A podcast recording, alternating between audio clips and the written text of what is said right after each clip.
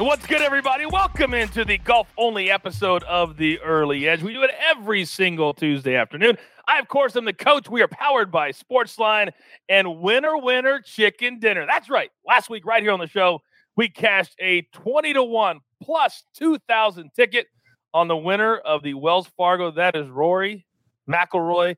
Bubba Watson decided he wanted to play plus five over his last few holes to fall out of our top 10 pick or it would have been a humongous week. But it wasn't my pick. It was the star of the show. Let's bring him in right now. You know him. He's the incredible host of the First Cut podcast here at CBS as well. Rick Run Good on social media. Rick G, good afternoon, sir. Coach, good to have you. Always good to get an outright winner. A little, little house money heading into uh, the next week, and we might need it because this is a new course. There's a lot of stuff we've got to parse through, but there's nobody else I'd rather do it with than you right now. My man, I appreciate that. Now, before we look forward quickly, we had some other dramatics happen last week. You and I had a hardcore, our usual hundred dollar bet. I had Max Homa, you had Sungjae Im, and a bunch of people on Twitter didn't know our rule. Thank God the rule of both guys, at least one guy has to make it to the weekend because we were both embarrassed by that bet.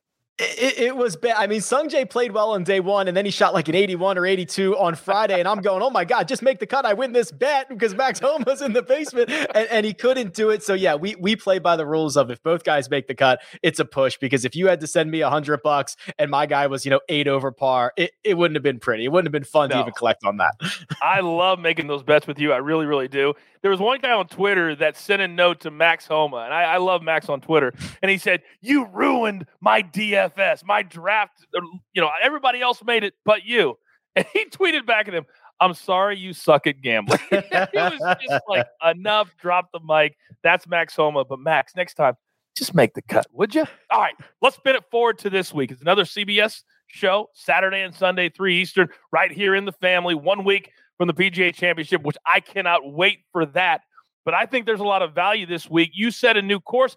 Tell the people at home what they can expect. That's right. It's TPC Craig Ranch. It's in McKinney, Texas. So we're that in that Dallas metro area. And this is a new course. And from what we can tell from boots on the ground, from some of the flyovers, there's not really much danger off the tee here. You're going to be able to bomb it without regards to much accuracy. So that helps the longer guys who maybe don't hit a lot of fairways and certainly going to be right up the alley of Bryson DeChambeau. And then you kind of look at the green complexes, you look at the par fives, there's four of them. Seemingly all of them look like they're going to be reachable in two. There's a couple of really short par fours. So at the end of the day, coach, I think when the dust settles, we are going to see a very low score win this, potentially something 20 under par as long as those wins, uh, those Texas wins stay away. I, I think you're going to have to make a lot of birdies to contend and win this golf tournament. And you know what's crazy? With all the changes to the schedule the last 12 to 18 months, there are some weeks, Rick, that uh, have been hurt by the new schedule. And there are some weeks like this week that have certainly been helped. A lot of big names took, took some time off. Spieth, Zalatoris, Hideki, Brooks. They all have been off for the better part of a month. They're coming back this week with the major on the horizon to get their game sharp. That's a big deal, but it makes it harder for people like you to figure out what to play. Am I right?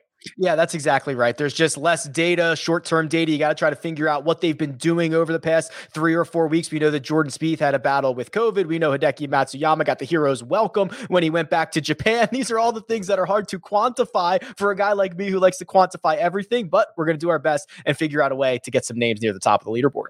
I would love to see all the numbers that go through your brain on a daily basis. I think a, it would be a fun reality show. Okay, uh, let's jump right in now. So here's what we do on the show every single week. We do two head to heads. We do a couple of props, and then we sprinkle a little bit on a winner. Like last week, plus two thousand. That was nice to cash. So let's start with your head to head matchups. This is our bread and butter. This is where people make their money. What do you like this week? That's right. The aforementioned Hideki Matsuyama, who we know went to Japan after winning the Masters. He had to quarantine quarantine for two weeks. He did the full tour, got all the honors, all the accolades, all the pomp and circumstance. I certainly don't want to try to quantify uh, how that is going to affect his play this week, but I'm concerned it cuts into his practice time. So I'm taking Matt Fitzpatrick at minus 120 over Hideki Matsuyama. Throw the Hideki stuff out the window. Matt Fitzpatrick has been the second best player on tour behind only Jordan Spieth in terms terms of strokes gained since the start of 2021. That does not even include his victory on the European Tour at the end of 2020. He's been absolutely phenomenal. And then I'm going back to Sam Burns, fresh off his victory at the Valspar Championship. He's had a week off. He's minus 125 over Sergio Garcia, and I could not draw up a better spot for Sam Burns than TPC Craig Ranch. He's going to be able to lean on that driver. He hits it further than the vast majority of the PGA Tour. He's also one of the better iron players. So when everybody gets out there, finds their ball, and has to try to stick it close to make those birdies, Sam Burns is better than most. So I'm taking him minus 125 over Sergio Garcia at minus 105. And you have to believe his confidence is at an all time high after finishing and finishing in style at the Valspar. All of these odds from Rick G, courtesy of our partners at William Hill. Now, give me a couple of props that you looked at and you saw that number jump off the page and says, I like that. Let's start with Mark Leishman. And uh, I'm not a huge Mark Leishman fan, but TPC Craig Ranch sets up great for Leishman. I'm going to take him here at a top 10 plus 275. And the way that I look at this, Leishman is very inaccurate with the driver. But if there is no penalty, if there is no danger for being inaccurate, this could turn into an approach fest. And if it turns into that, I really do like Leishman, who's much better with his irons. We have seen him win on tour not only last year at Torrey Pines, but he also won the team event just a couple couple of weeks ago with Cam Smith. So I think this is a, a perfect situation to roll out Leishman for a top 10. And then I'm going with John Catlin at top in a top 20, and I'm getting four to one on my money there. And if you don't know who John Catlin is, I understand he's an American playing on the European tour. He has not played on the PGA tour since the 2019 John Deere Classic, but since then he has won four times wow. in four different countries. Most uh, just a couple of weeks ago on the European tour, he's won three times alone in his last 15 starts. He is a top 80 player in the world, and now he's coming back. He's coming back to the States. He's going to try to put his stamp on things. And I just think golf is so deep. If you find success on any tour at the rate that John Catlin has, uh, you're doing something right. So I'm asking him to finish inside the top 20 at plus 400. It kind of feels like what Brooks Koepka did, what Peter Uihlein did, and you're absolutely correct. There are so many good players on the European tour. And if that's the route you have to go, that's the route you have to go. Now, I'm very intrigued because I have made two picks to win. And as fate would have it, Rick G, they're the same as you. Please give it to the people. There we go. Great mind. Scotty Scheffler, 18 to 1. We know he's a Texas boy. We know he's going for his first PGA Tour start. And if you compare the last 20, last 24 rounds for everybody on the PGA Tour, Scotty Scheffler starts to look more like Bryson DeChambeau. He's not going to hit it as far. He's not going to gain as many strokes off the tee, but he does it in other ways. He birdies or better uh, over a quarter of his holes during that stretch. He's just trending in the right direction. This feels like a perfect breakthrough spot, and we know he can get hot. He's already got 159 under under his belt in his career. And then Brooks Koepka, 22 to 1 almost a very similar situation to what we had with Rory McIlroy last week. A lot of questions around Brooks Koepka. He played the Masters on a bum knee. We don't really know the state of his game or his health, but we assume that he's feeling pretty good if he's teeing it up this week. And those odds are much too long. Same thing I said last week, coach. When he wins again, you're not going to see numbers like this. We can just copy and paste from last week. Brooks at 22 to 1, uh, much too deep in this field that I think is really, really top heavy. And I will be not I will not be as stupid as I was last week to verbally say Brooks Koepka has no shot.